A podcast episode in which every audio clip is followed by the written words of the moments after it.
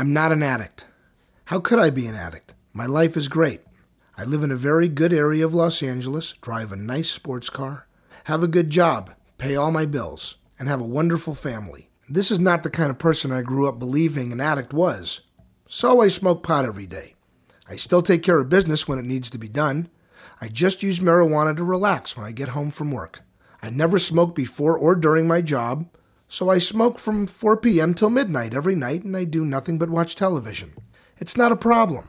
I have nothing else to do anyway. Then one of those nights hit when I ran out of pot. I was climbing the walls. I went crazy. I called everyone I knew to score even a roach.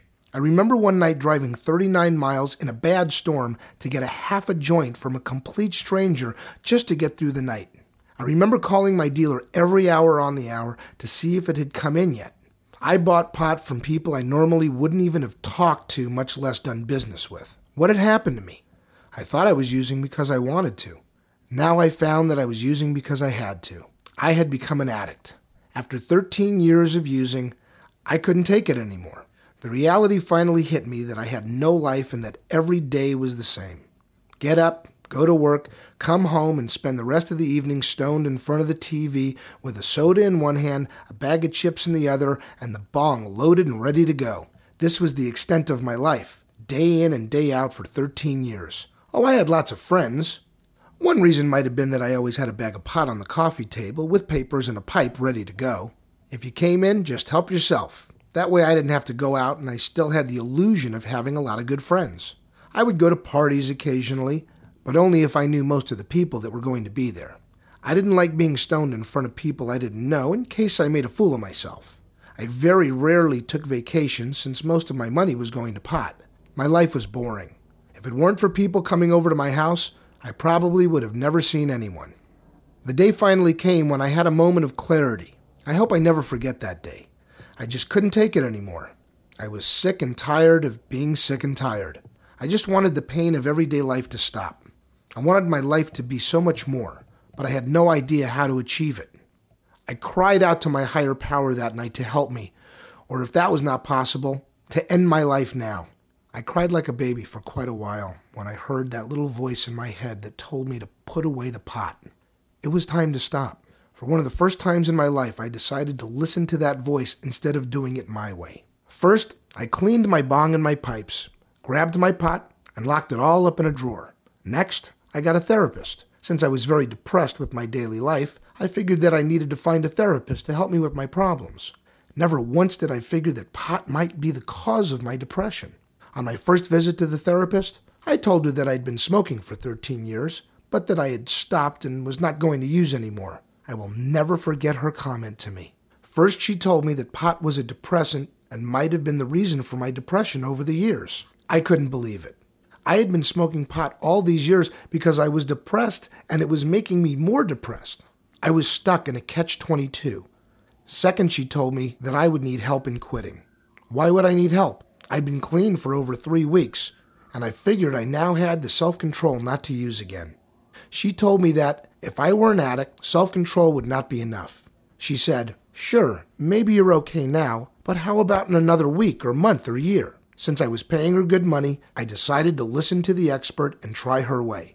After all, I was there because I needed change in my life, and the only way change would happen would be if I listened to someone else. Doing it my way obviously hadn't worked, and if I continued to do it my way, then nothing was going to change.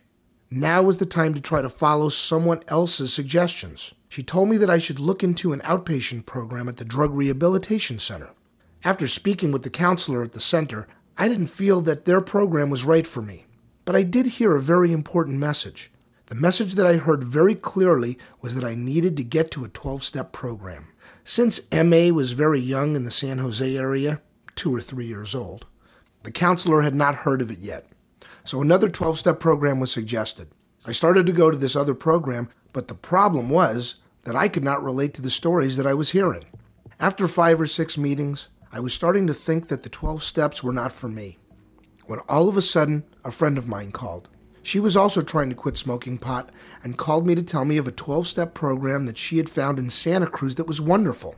Everyone that she had heard speak at the meeting, she could relate to. They all had the same problem that we had pot.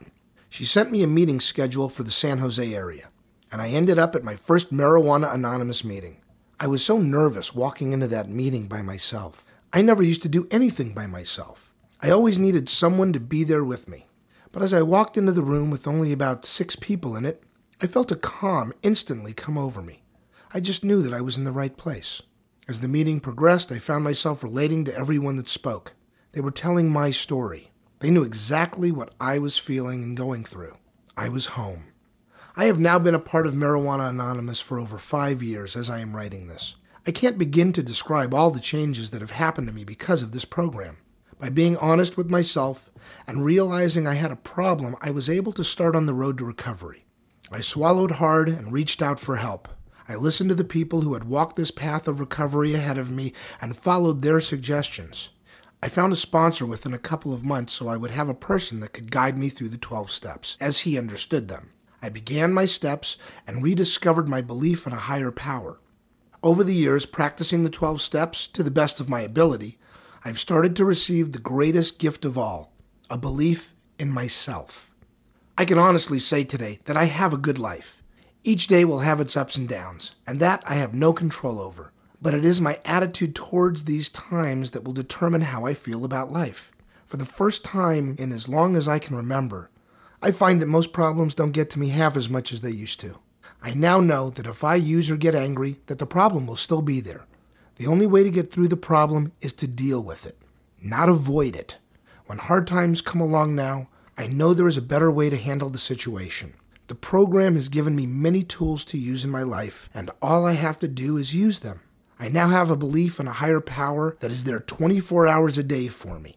I know that there is always a meeting to go to and true friends to reach out to that will be there to help me, just as I am there for them. I can honestly look at my life today and say how grateful I am to be a member of the Fellowship of Marijuana Anonymous.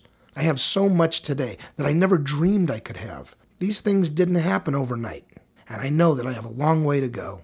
I now know that because of the 12 steps, I have a chance to reach the goals I had always just dreamed of.